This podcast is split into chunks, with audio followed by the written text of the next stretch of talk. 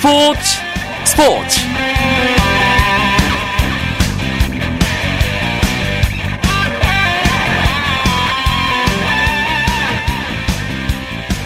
안녕하십니까. 스포츠의 이경주입니다. 우리나라가 브라질 월드컵에서 확실한 1승 상대로 꼽고 있는 알제리의 전력이 만만치 않습니다. 페굴리, 벤탈랩 등 베스트 11을 출동시킨 알제리는 매서운 공격력을 앞세워서 평가전에서 연승 행진을 이어갔습니다. 루마니아를 2대1로 꺾은 알제리는 지난 1일 아르메니아전을 포함해 평가전 4연승을 달리면서 월드컵 준비를 마쳤습니다. 이 소식은 잠시 후에 자세하게 알아보도록 하겠습니다. 먼저 오늘 들어온 주요 스포츠 소식 정리하면서 목요일 밤의 스포츠 시작합니다.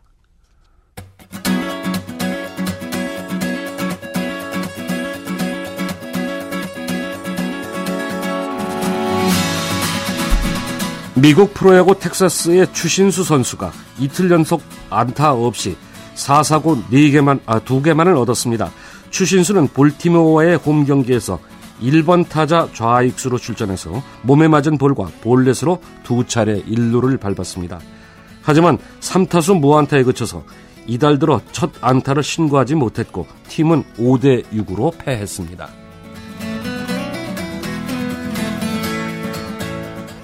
미국 프로골프 PGA 투어에서 활약 중인 최경주 선수가 2015년 우리나라에서 열리는 프레지던트컵 골프대회 세계연합팀 수석 부단장에 선임됐습니다. PGA 투어는 2015년 프레지던트컵 골프대회 단장 발표 행사를 열고 미국팀 단장의 제이 하스를, 세계연합팀 단장의 닉 프라이스를 선임하는 한편 최경주 선수를 세계연합팀의 수석 부단장의 프레드 커플스를 미국팀 부단장에 선임했다고 밝혔습니다. 메이저 테니스 대회 프랑스 오픈에서 라파엘 나달이 사상 최초로 남자 단식 5년 연속 우승을 향해 순항했습니다.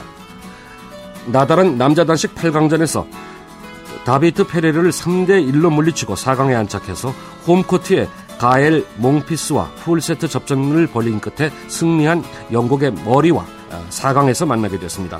이로써 이번 대회 남자 4강 단식 4강은 나달 대 머리, 조코비치 대 걸비스의 대결로 압축됐습니다.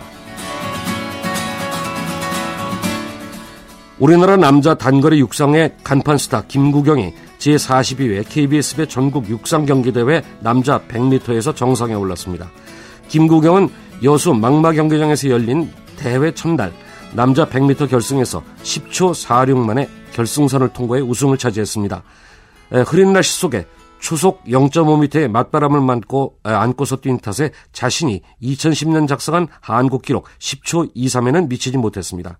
한편 남자 멀리뛰기 한국 기록 보유자인 김덕현은 대회 신기록인 7m 86을 도약해서 우승을 차지했습니다.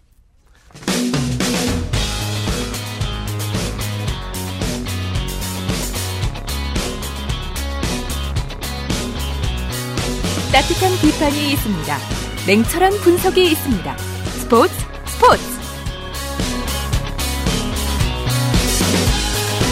예, 프로야구 경기 상황 궁금하시죠? 일간 스포츠의 유병민 기자와 살펴보겠습니다. 유병민 기자, 지금 제 옆에 나왔습니다. 안녕하십니까, 유 기자? 네, 안녕하세요. 자, 먼저 마산구장의 NC 팬, 어제는 점수가 나는 걸 원 없이 봤고요. 또 NC의 반망이 한 번 터지면 정말 무섭습니다. 아주 요새. 네, 그렇습니다. NC 타선이 정말 무시무시한데요. 예. 특히 나성범과 외국인 선수 테임즈가 타선을 이끌고 있습니다. 네. 어제까지 둘은 무려 홈런을 32개, 타점은 99타점을 합작을 했는데요. 어이구. 나성범은 특히 2년차 징크스를 비웃듯 맹활약을 하고 있습니다. 예. 이 기세를 이어가면 오늘 9월 열리는 인천 아시안게임 승선이 좀 유력해 보이고, 외국인 선수 테임즈 역시 어제 한 경기에서 홈런 3개를 폭발시키면서 네. 박병호에서 리그 홈런 2위로 올라갔습니다. 불방망이란 말이 딱 어울린 것 같습니다. 그래요. 오늘은 넥센 대 NC의 경기 어떻게 되고 있습니까? 네, 지금 넥센과 NC의 경기 마산구장에서 열리고 있는데요. 7회 말이 진행되는 가운데 NC가 8대5로 앞서 있습니다. 네. 마운드 대결은 어떻습니까? 네, NC는 오늘 오른손 선발 이재학이 나왔고요. 넥센은 신인 하영민이 나왔습니다. 무게감으로는 이재학이 좀 앞섰는데요. 하지만 이재학은 5이닝 동안 5피안타, 2볼넷, 4실점으로 부진을 했습니다. 신인 하영민 역시 NC 타선을 버티기 좀 역부족이었는데요.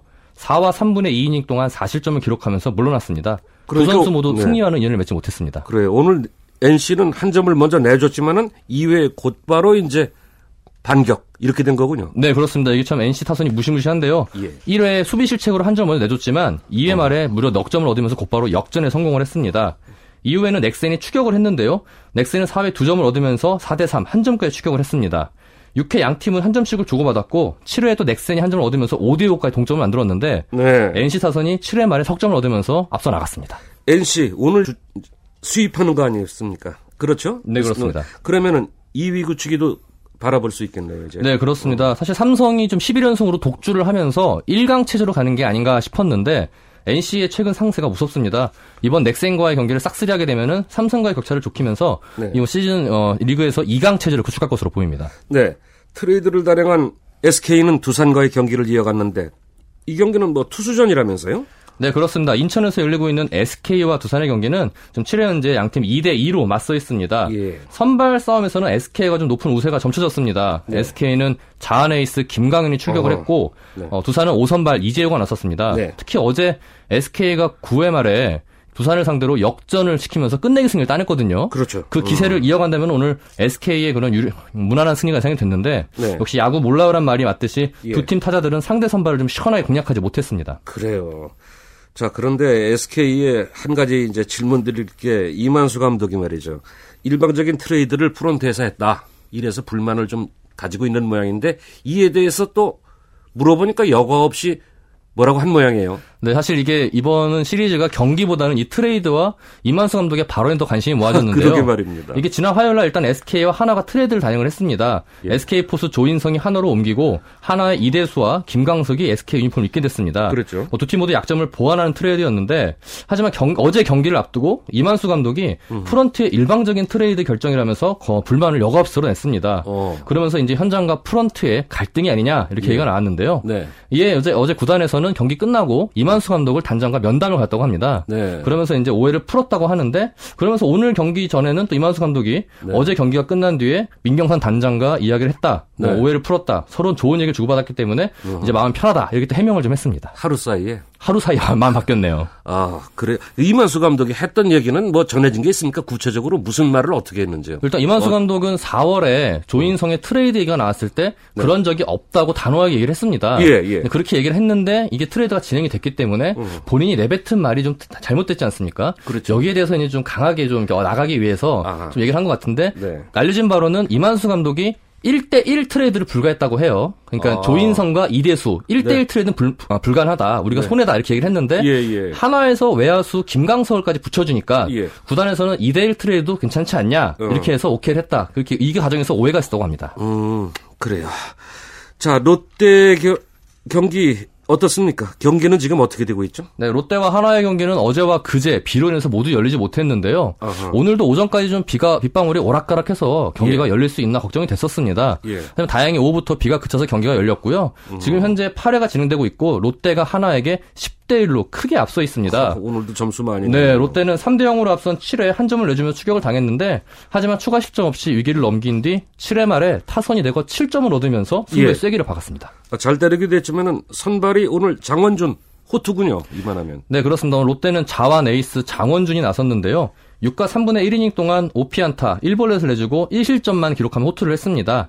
장원준은 올 시즌 1회에 유독 흔들리는 모습을 보였는데 오늘은 좀 달랐습니다. 1회 하나의 강타자죠. 유용규와 정근우를 연속 삼진으로 잡아낸 뒤에 송강민을 내야 땅볼로 처리하면서 산타게 출발을 했습니다. 장원준은 7회 선타자 김태균에게 솔로 홈런 10대까지 뭐 이렇다 할 위기 없이 투구를 이어갔는데요. 팀이 3대1로 앞선 7회 1사 후 마운드에 물러나면서 승리투수 요건을 갖췄습니다. 이대로 경기가 끝나면 시즌 6승 달성 이렇게 보입니다. 그런데 한화 선발이 오늘 엘버스? 예, 엘버스입니다. 엘버스인데 뭐 이만하면 제목은 했는데 이렇게 평가는 되긴 합니다만. 네, 그렇습니다. 좀 타선의 지원이 야속을 했는데요. 엘버스는 오늘 선발 등판에서 6이닝 동안 3피안타 1볼넷 3실점을 기록했습니다. 6이닝 3실점 이하면 흔히 퀄리티 스타트라고 하면서 선발 투수는 제 몫을 했다 이렇게 평가를 하는데요. 하지만 그 기간 6회까지 타선이 점수를 못 내주면서 엘버스는 패전 투수 위기에 몰렸습니다. 뭐 제구는 되게 좋았는데 아쉽게도 그 수비 실책에서 특히 포수의 블로킹이 되지 않으면서 실점을 한 것이 아쉬웠습니다. 기아와 삼성의 경우는 어떻게 되고 있습니까? 네, 대구에서 열리고 있는 삼성과 기아의 경기는 지금 8회가 진행 중인데요. 네. 삼성이 7대6 한 점 차로 앞서 있습니다.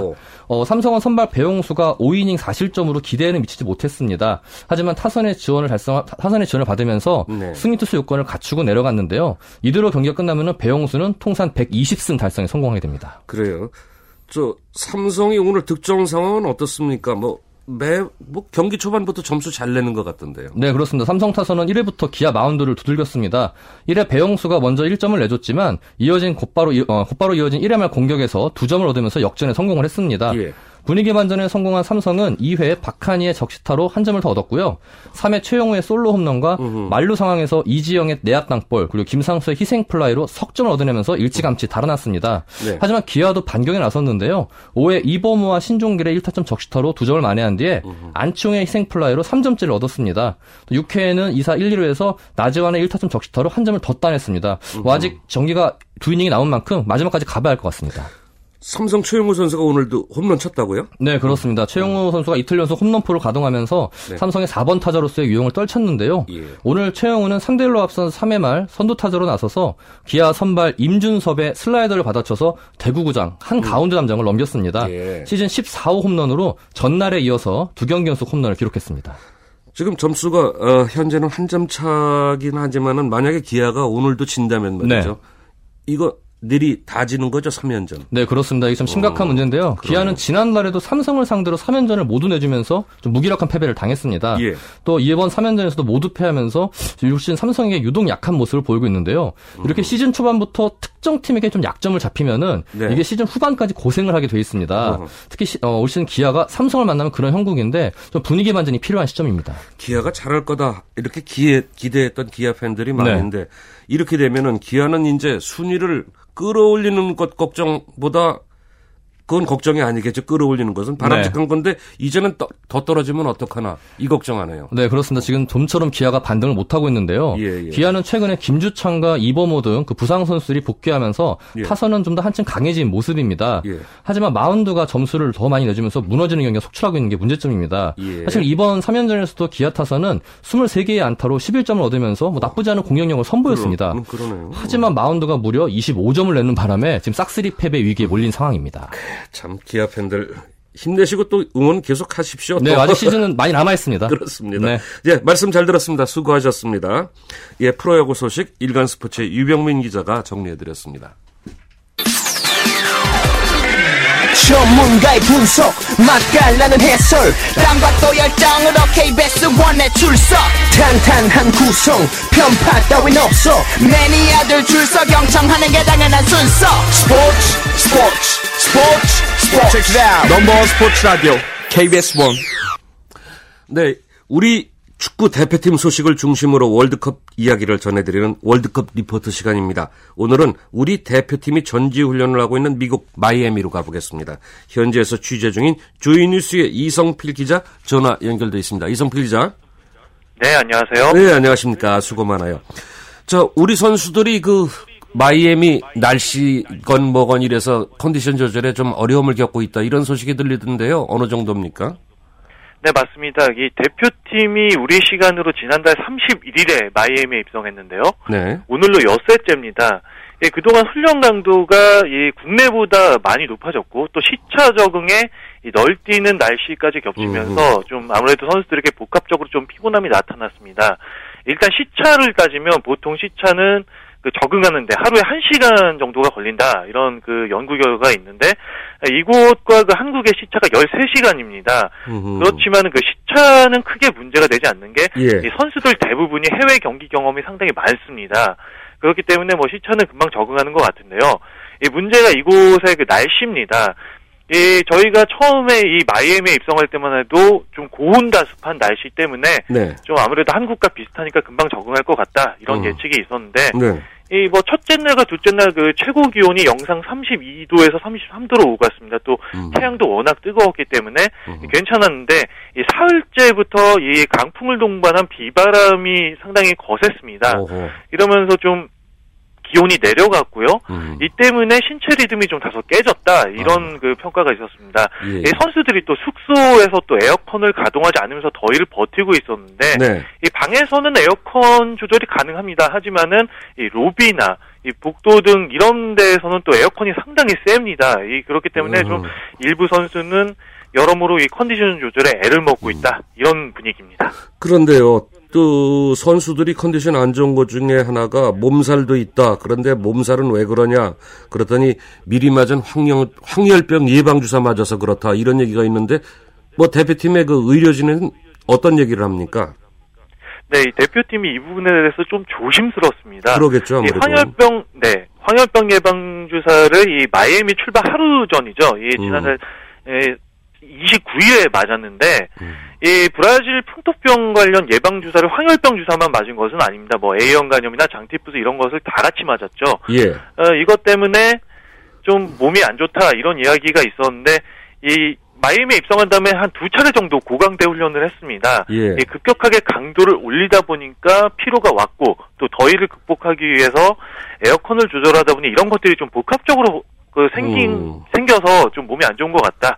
이렇게 해석을 하고 있는데, 네. 이 황열병 예방주사는 이 세계보건기구 WHO에서 예방접종을 적극 권장하고 있는 그 주사입니다. 네. 이 러시아와의 1차전이 열리는 쿠이아바가 황열 그 주의 지역인데. 아, 그래요?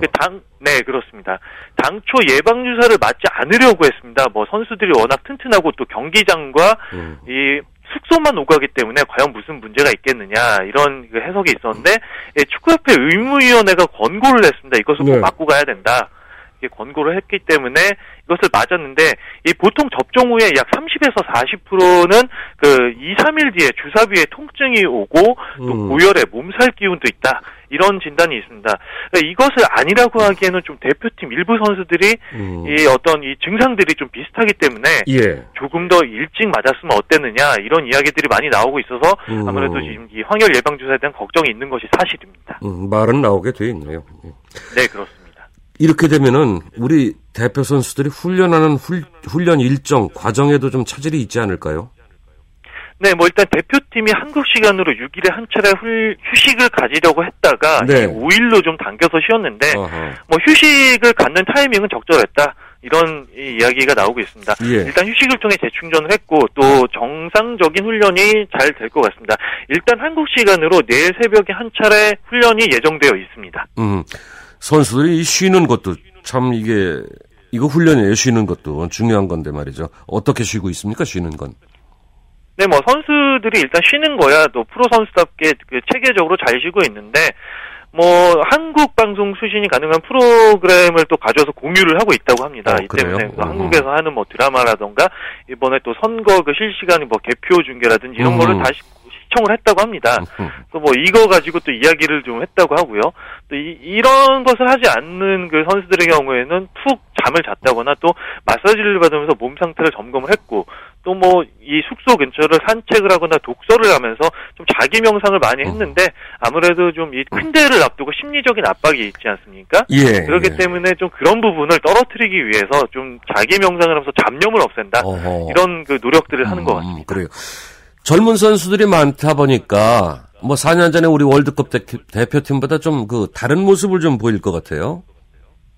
예, 뭐 아무래도 좀 선수들의 연령대가 역대 대표팀에서 가장 낮고 이러기 때문에 뭐 마냥 좀 풀어질 것 같고 그런 모습이 있었을 것 같은데요. 예. 근데 오히려 좀 본인 스스로를 잘 관리하는 모습들이 보였습니다.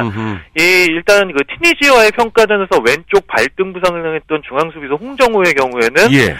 뭐 이케다세이고 피지컬 코치와 숙소 주변을 계속 시간을 재면서 러닝을 하는 그 장면이 목격되는데 쉬는 것보다 오히려 지속적인 훈련을 통해서 예, 예. 좀 자기 관리를 하는 모습이 보였고요. 또 뭐 박주영 등 일부 선수들 같은 경우에는 좀 해변을 산책하면서 서로 간에 그 커뮤니케이션을 하는 모습이 보였습니다. 이곳 마이애미가 그 미국의 대표적인 휴양 도시인데요. 이 대표팀 숙소가 좀 숲속 한가운데 있는 것처럼 펼쳐져서 네. 훈련장과 이 숙소망에서 오가는 단조로운 생활이 있었는데 오히려 이런 그 여유를 통해서 좀 뭐 선수들 간의 어떤 대화나 이 분위기가 올라가는데 어떤 상승세가 있다 이런 식으로 팀을 단합하는 그 모습이 보였습니다. 그 뭐 여러 가지 긍정적인 면도 작용하겠네요. 네, 그럴 것 같습니다. 선수들이 이제 휴식을 취했고, 그러면 이제 홍명보 감독은 이제 기자들하고 취재진하고 이제 간담회를 가졌다 이런 얘기가 있는데 참 궁금합니다. 홍 감독이 무슨 얘기를 했는지요? 네, 일단 어제 홍명보 감독의 전지훈련 중간결산 기자간담회를 열었는데요. 성적에 대해서 다양한 어떤 궁금증이 있었습니다. 그렇죠. 그런데 처음으로 이제 목표에 대한 이야기를 했는데 조별리그 통과가 솔직하고 객관적인 목표다 이렇게 이야기를 했습니다. 예. 아무래도 그 주변에서 객관적으로 16강에 대한 한 국내에서는 상당히 그 기대감이 높은데 이 부분에 대해서는 좀 냉정하게 스스로를 되돌아봤고요. 예. 그다음에 선수들에 대한 어떤 개개인의 또 평가가 있었습니다. 예, 특히 그 논란거리였던 그 박주영에 대해서는 2년 전에 런던 올림픽보다 더 컨디션이 좋고 경기력도 네. 괜찮아 보인다. 예. 이런 이야기를 했고요. 또 왼쪽 풀백의 그 예비 엔트리에 있었던 박주호는 코칭 스태프의 훈련을 잘 소화했기 때문에 부상이 낫지 않았던 김진수와 아무래도 교체할 수 있었다. 또 미열 증세가 있었던 기성용이나 이청용 등도 정상적으로 훈련을 소화할 수 있었다. 이런 이야기를 했습니다. 우리 팀은 다 좋다 하는 쪽으로 얘기가 많이 나왔네요. 다행이고요. 네. 상대팀 분석에 대한 얘기도 있었습니까? 네, 그렇습니다. 러시아, 알제리, 벨기에가 계속 평가전에서 좋은 결과를 내고 있지 않습니까? 네. 그렇기 때문에 좀 세 팀 다 강하다 이런 느낌을 받았고요. 예. 하지만 강한 팀을 맞이해서는 어떤 전략을 세워서 하는 것이 중요하다. 이런 그 기본적인 이야기를 했습니다. 예, 그런데 1차전 상대인 러시아가 중요하지 않습니까? 그렇죠. 러시아에 대해서 좀 더 특별한 이야기를 했는데 중앙에 어떤 3명의 미드필더가 상당히 압박을 잘한다. 또 침투 능력도 좋다. 그렇기 때문에 우리가 좀 어떤 실점 위기를 봉쇄하기 위해서는 철저하게 조직적으로 움직여서 상대의 압박에 탈압박으로 벗어나야 된다. 이런 이야기를 했습니다. 우리나라 시각으로는 오늘 새벽에 알제리가 루마니아하고 평가전을 가졌지 않습니까? 그곳에서도 네. 경기들 봤죠? 네, 여기 TV에서는 생중계를 하지 않았지만 저희가 또 인터넷으로 또 직접 찾아봤습니다. 예, 그래요. 우리 대표팀 관계자 직접 봤습니까? 네, 이 네덜란드 출신 안툰드 샤티니의 코치가 현지 유럽에서 상대국들의 평가전을 계속 분석하고 있는데 이 경기를 관전을 했다고 합니다. 예. 리포트를 직접 작성해서 또 미리 홍명보 감독에게 보내줬다고 하고요. 최종 분석 결과는 오는 7일 열리는 러시아와 모로코의 평가전을 본 뒤에 좀 대표팀이 합류하면 정확한 이 분석이 나올 것 같다고 합니다. 근데 기자의 시각도 궁금해요. 그거 취재 기자들도 인터넷으로 봤겠죠? 네, 그렇습니다. 다 같이 모여서 봤는데 네. 그동안의 어떤 몇 번의 평가전과는 좀 다르게 상당히 좀 팀이 많이 조직력이 좋아졌고 예. 또 어떤 수비에서 공격으로 전환하는 속도도 상당히 빨라졌다. 이런 의견들이 나왔습니다. 핵심 전력인 벤탈랩이나 소피앙 페굴리의 어떤 기술이나 그 전체를 컨트롤하는 능력도 되게 상당히 괜찮아 보였습니다. 그런데 아무래도 좀 수비가 큰 경기에 대한 경험이 없어서 그런지 몰라도 측면의 뒷공간이 많이 뚫리는 경우가 있었는데 네. 루마니아가 우리와 같이 4-2-3-1 포메이션으로 동일하게 나와서 경기를 했는데요. 예. 좌우 날개들이 상당히 이 뒷공간을 이용해서 파고드는 모습이 인상적이었습니다. 아무래도 우리에게는 상당히 좋은 그 평가전 자료다. 분석을 아주 잘 될 것 같다. 이런 의견들이 있었습니다. 저도 새벽에 졸다 깨다 하면서 봤는데 어쨌든 알제리 빠르고 잘하는 것 같아서 좀 걱정이 돼요. 상당히 이 팀이 빨라 보였습니다. 그러게 말입니다. 네. 자, 이제 우리 대표팀이 훈련하고 있는 마이애미에서 이제 잉글랜드하고 에콰도르의 평가전도 있었다고요? 우리 기자들도 가서 보셨습니까?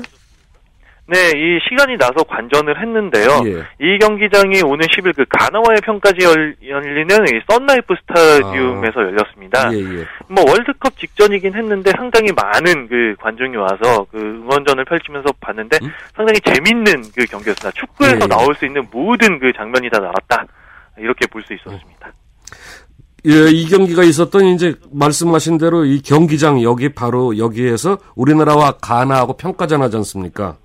네, 그렇죠. 홍 감독도 또 가나전도 지금 신경 쓰면서 선수들 훈련시키고 있겠네요. 네, 이 가나와의 평가전을 앞두고는 이제 또 경기 체력을 만들면서 그 세부 전술 좀 강화에 나서려고 하는데요.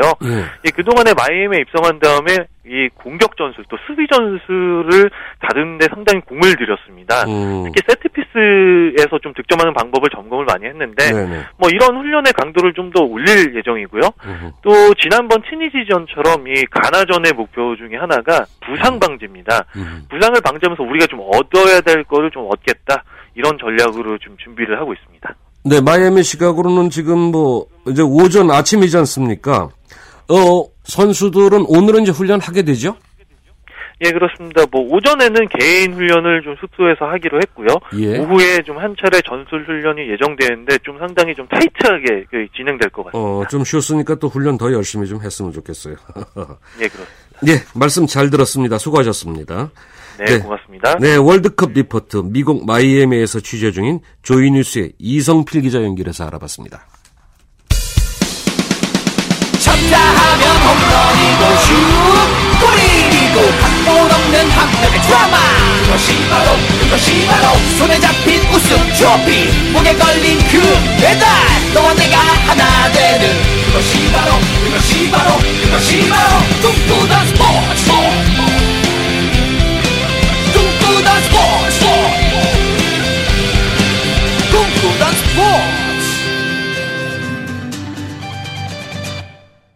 네, 목요일에 스포츠. 목요일에 역시 해외 축구 이야기 함께 합니다. 시기가 시기니만큼 월드컵 이야기가 이제 또 채워지겠습니다. 목요일의 남자입니다. KBS의 박찬하 축구 해설위원, 미남 해설위원 오늘도 함께 하겠습니다. 어서 오십시오. 네, 안녕하세요. 자, 앞서 이제 우리 대표팀 현지 전지훈련 소식 들어봤는데 알제리 이야기 이제 잠깐 했습니다. 그런데 오늘 새벽에 루마니아하고 알제리하고 경기했지 않습니까? 박찬하 해설위원도 이 경기 보셨겠는데 어떻게 평하십니까? 네, 알제리가 최근 두 차례 평가전이 있었습니다. 아르메니아와의 경기가 있었고요. 그리고 오늘 새벽에 말씀해 주신 대로 루마니아와의 경기가 있었는데 두 경기 모두 다 상당히 인상 깊었고요. 그리고 알제리가 지금까지는 베일에 가려져 있던 팀이었습니다만 네. 평가전을 통해서 월드컵을 준비하는 과정을 보니까 정말 이 팀이 만만치 않구나라는 생각도 들고요. 네. 나아가서는 알제리가 이번 월드컵에서 사고를 제대로 칠 수 있을 가능성이 점점 커지고 있는 것에 한편으로는 약간 공포감도 느끼고 무섭기도 하고 이랬습니다. 좀 으시시해요. 저 박 의원이 보셨을 때 말이죠. 그 가장 인상적인 장면이나 움직임이 있었다면 저는 빠르구나 이 생각은 했었어요. 네, 선수들이 말씀해 주신 대로 다 빠르고 그리고 개인 기량들이 출중합니다. 그러니까 필드 플레이어 20명 가운데 19명이 유럽 리그에서 각 리그에 분포돼서 뛰고 있는데 물론 빅리그 빅클럽에서 뛰고 있는 선수들도 있고요. 예. 베일에 가려진 2부 리그 그러니까 잉글랜드 2부 리그 레스터 시티에서 뛰고 있는 선수들도 있거든요. 예. 그렇지만 이런 선수들이 잘 알려지지 않아서 그렇지 선수들이 가지고 있는 개인 기량, 기술, 속도, 결정력, 뭐 드리블 속도라든가 드리블 정확도 이런 것들이 다 뭐 정상급 공격수라고 봐도 무방할 정도였습니다. 특히 우리가 지금까지 알고 있었던 알제리의 공격진들 중에서 가장 무서운 선수는 소피앙 페굴리 그리고 야신 브라이미 같은 선수였거든요. 네네네. 그래서 주전의 윤곽도 최전방에 슬리마니가 쓰고 왼쪽에 수단이 그리고 나머지 자리를 브라이미와 소피앙 페굴리 선수가 차지할 것이다 이런 예상이 있었는데 마지막 그러니까 지난 3월 평가전 즈음에서 할릴로비치 감독이 마지막 카드로 꺼내든 선수가 마흐레즈라는 선수가 있습니다. 네, 이 리아드 마흐레즈 선수가 잉글랜드 2부 리그 레스터 시티에서 뛰고 있는데 이 선수의 별명이 그 알제리의 앙헬 디마리아예요. 레알 마드리드에서 뛰고 있는 앙헬 디마리아와 플레이 스타일이 매우 비슷하다. 그래서 레스터 시티의 앙헬 디마리아라고 부르는데 그런 모습처럼 이 선수가 아주 폭발적이고 광범위한 활동량 이런 것들을 가지고 있었습니다. 그래요. 그러면 저 한번 그 평가전은 이제 알제리가 뛰는 것이 본선하고 좀 물론 다르겠지만은 알제리 그 전력을 설명한다면은 먼저 궁금한 것이 뭐 빅리그 선수들도 꽤 있다고 그러시는데 어느 정도입니까? 네, 빅리그는 인터밀란 그러니까 이탈리아 인터밀란에서 뛰고 있는 선수도 있고요. 예. 스페인 프리메라리가에서는 발렌시아에서 뛰고 있는 페굴리 그리고 그라나다에서 뛰고 있는 브라이미 같은 선수들이 있습니다. 예. 또 토트넘의 벤탈랩 같은 선수들은 중앙 미드필더를 또 볼 수가 있고요. 포르투갈 리그라든가 프랑스 리그 여러 곳에 흩어져 있는데 이 선수들이 이번 월드컵에서 제대로 사고를 친다면 이번 월드컵을 통해서 각 빅 클럽들의 또 스카우터들의 눈도장을 받아서 한 단계 더 높은 클럽으로 도약할 수 있는 가능성이 있습니다. 지금까지 알제리를 평가할 때는 이 선수들이 대부분 어린 시절을 프랑스에서 보내고 국가대표팀은 또 월드컵 출전을 위해서 프랑스를 택한 선수들이 꽤 있었거든요. 그래요. 근데 이런 선수들이 얼마나 대표팀을 위해서 헌신하고 또 조국을 위해서 열심히 하겠는가 이런 것들이 의문부였는데 지금까지 평가전을 통해서 뛰는 모습을 봤을 때는 브라질 월드컵까지 이 선수의 집중력이 계속 유지될 공산이 커졌습니다. 러시아 첫 경기를 우리가 꼭 이겨야 되지만은 우리 입장에서 생각하면 또 알제리도 꼭 이겨야 되는 팀 아니겠습니까? 우리 대표팀으로서는 말씀을 듣고 보니까 조금 걱정은 됩니다만 어떤 점을 조심해야 된다 이렇게 보십니까? 네, 우리 대표팀이 이번 월드컵에서 가장 중요한 포지션은 아무래도 수비 쪽이 될 것 같아요. 그리고 전체적으로 수비 조직력을 어떻게 갖추느냐 이것이 홍명보 감독이 연령별 팀이라든가 지난 런던 올림픽에서 성공했던 것과 연관이 있거든요. 예. 그리고 러시아보다는 오히려 알제리의 공격력이 훨씬 더 뛰어납니다. 네, 그리고 알제리 선수들의 개인적인 기량들 또 공격 방식 이런 것들은 우리나라 대표팀이 그렇게 많이 상대해본 유형의 선수들이 아니거든요. 그러니까 아시아에서는 많이 볼 수 없는 유형이고 어떻게 보자면 아프리카 팀들 중에서도 이렇게 기술적으로 뛰어난 팀 선수들이 많이 포진한 아프리카 팀은 잘 없었어요. 그러니까 오히려 선수들의 전체적인 모습을 보면은 남미 팀과 조금 더 흡사한 면이 있습니다. 그러니까 우리가 월드컵이라든가 또 국제대회에 나갔을 때 남미 팀과 만나면 많이 고전했던 기억들이 있거든요. 그런 걸 생각해봤을 때 우리가 알제리 선수들을 상대할 때는 전체적으로 하나가 돼서 조직적인 수비를 해야 되고 그리고 1대1 철저하게 1대1의 상황보다는 수비할 때는 협력 수비를 통해서 상대 선수들을 조금 1대2라든가 또 2대3이라든가 수적인 우세 속에서 수비를 할 필요가 있습니다. 그만큼 뛰어야 된다는 얘기네요. 그러니까 간단히 말씀하시면은 우리가 봐왔던 아프리카 축구 그럼 뭐 가나 뭐 세네갈 뭐 이런 나라들인데 그런 아프리칸들이 하는 축구하고는 다르다. 네, 그렇죠. 물론 선수들의 조직력 같은 부분은 새롭게 합류한 선수의 숫자가 많고 그리고 제가 말씀드린 대로 어린 시절을 프랑스에서 보냈기 때문에 이 선수들이 아직까지 하나의 팀으로 완성된 모습은 보여주지 못하고 있어요. 근데 선수들의 그 순수한 개인 기량만 놓고 보면 가나 축구가 가장 좋았을 때 그리고 카메룬이라든가 나이지리아 선수들이 가장 좋았을 때 그 몇몇 특출난 선수들이 있었거든요. 이런 선수들을 한두 명씩 뽑아다가 알제리에 지금 섞어놓은 듯한 모습이 강합니다. 그래요. 자, 평가전을 통해서도 그렇지만 이제 최종 엔트리가 결정되면서 우리 홍명보호가 우리나라 대표팀이 상대할 애초에 이제 전력이 많이 드러난 거 아니겠습니까?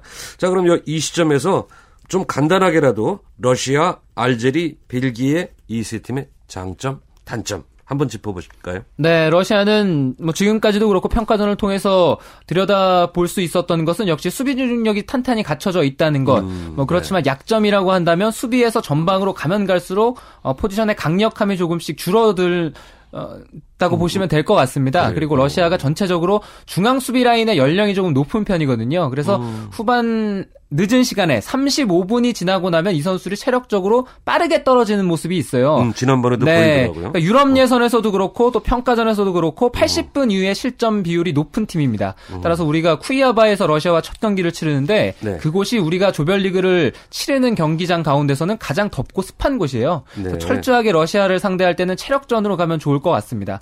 알제리의 일단은 말씀드렸다시피 선수들의 개인 능력이 좋기 때문에 수비적으로 잘 대처를 해야 되고요. 알제리의 약점이라고 보자면은 확실히 조직적으로는 아직 완벽한 편이 아닙니다. 그리고 특히 수비 조직에서 약간씩 흔들리는 모습들, 무리하게 중앙 수비 한 선수 정도가 미드필더까지 올라가서 공을 끊어내려는 모습들이 있었는데 거기서 상대에게 공간을 허용해서 돌파를 당하는 모습도 몇 장면 있었거든요. 우리로서는 그런 장면들을 많이 만들면 좋을 것 같고요. 벨기에는 세 팀 가운데는 가장 강력한 공격력을 지니고 있습니다. 선수들의 파괴력도 뛰어나고 그리고 이 선수들은 빅리그, 빅클럽에서 뛰는 선수들이 대부분이에요. 그래서 벨기에도 다른 팀과 비교해보자면 조직적으로 그렇게 뛰어나다고 볼 수는 없지만 이 선수들이 혼자서 만들어내는 것들이 있거든요. 아자르 선수가 돌파에 들어가고 특히 로멜로 루카쿠 선수가 이제 차지하는 비중 자체가 벨기에 축구에서는 상당히 높아졌습니다. 그래서 아자르와 루카쿠를 어떻게 봉쇄하느냐 이것도 중요하고 벨기에도 알제리와 마찬가지로 뒤로 가면 갈수록 약간의 불안 요소가 있습니다. 특히 뱅상 콤파니가 이끄는 중앙 수비가 콤파니가 맨체스터 시티에서의 콤파니와 벨기에 대표팀에서의 콤파니는 약간 차이가 있거든요. 그래서 우리가 상대의 실수라든가 또 수비 조직력을 흔들 수 있는 방법들 이런 것 들을 적극적으로 활용한다면 그래도 이번 월드컵에서 꽤 좋은 결과를 얻을 수 있을 겁니다. 조별 분석 한번 해보죠. 지난번에 이제 하고 남은 F조 부터 이제 알아보겠는데 오늘은 F존 D팀은 어떤 나라들이죠? 네, 아르헨티나, 보스니아, 이란, 나이지리아가 있습니다. 아하, 예. 네, F조에서는 아무래도 아르헨티나죠. 시드 배정 국가인 아르헨티나가 1강, 그리고 나머지 세 팀이 네, 16강 진출에 도전을 하고 있는데요. 예, 예. 보스니아와 나이지리아가 경합을 벌일 것 같고요. 이란으로서는 F조에서 현재 가장 약한 전력으로 평가받고 있습니다. 아, 그래요? 그런데 이제 뭐 아르헨티나 말씀하신 거 보면은 역시 메시 이번 월드컵에 또 한번 볼만한 거리를 또 제공하느냐 이거 아니에요? 그렇죠. 리오넬 메시가 과연 이번 월드컵에서는 활약할 수 있느냐인데 네. 지난 2006년에 아르헨티나가 세르비아랑 경기하면서 6-0으로 이겼는데 그 경기에서 메시가 한 골 넣은 이후에 월드컵에서 아직 골이 없어요. 네, 아르헨티나가 최근 두 대 또 8강에서 멈추고 있는데 이번만큼은 아르헨티나도 최근에 그 8강 징크스를 깨트리고 다음 단계로 넘어갈 확률이 있습니다. 역시 그 중심에는 리오넬 메시 선수의 활약이 필요하겠죠? F조보다 앞서 있는 2조를 제가 말씀을 안 드렸네.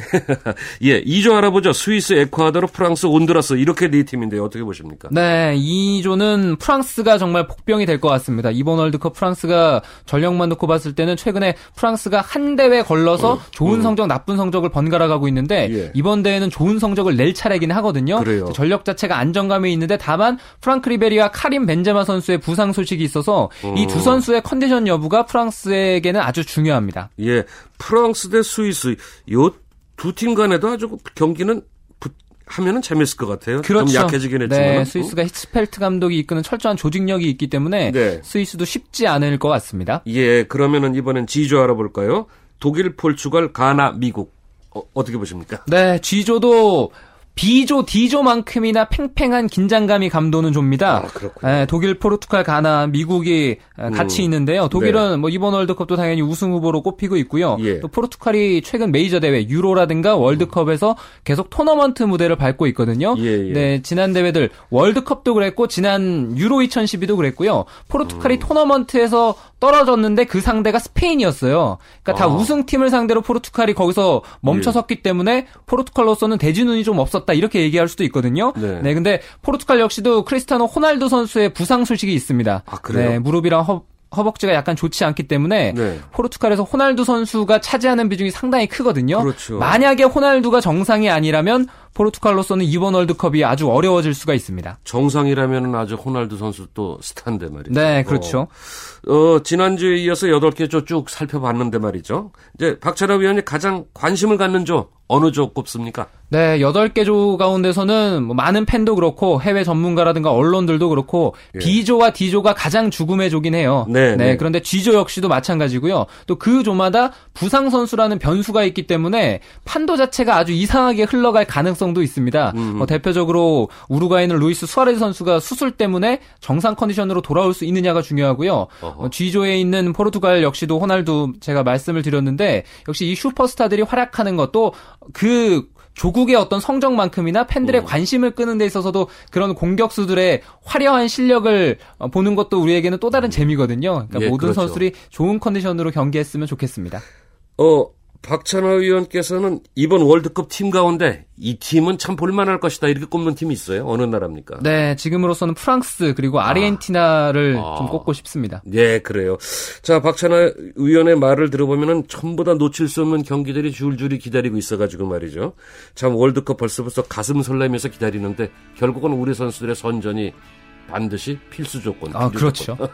예, 자, 수고하셨습니다. 감사합니다. 말씀 잘 들었습니다. 해외 축구 이야기 월드컵 출전국 소식을 중심으로 해서 박찬하 KBS 축구 해설위원과 함께했습니다.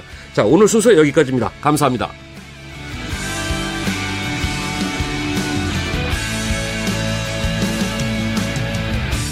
As the sun goes down in front of me, reminds me where I wanna be.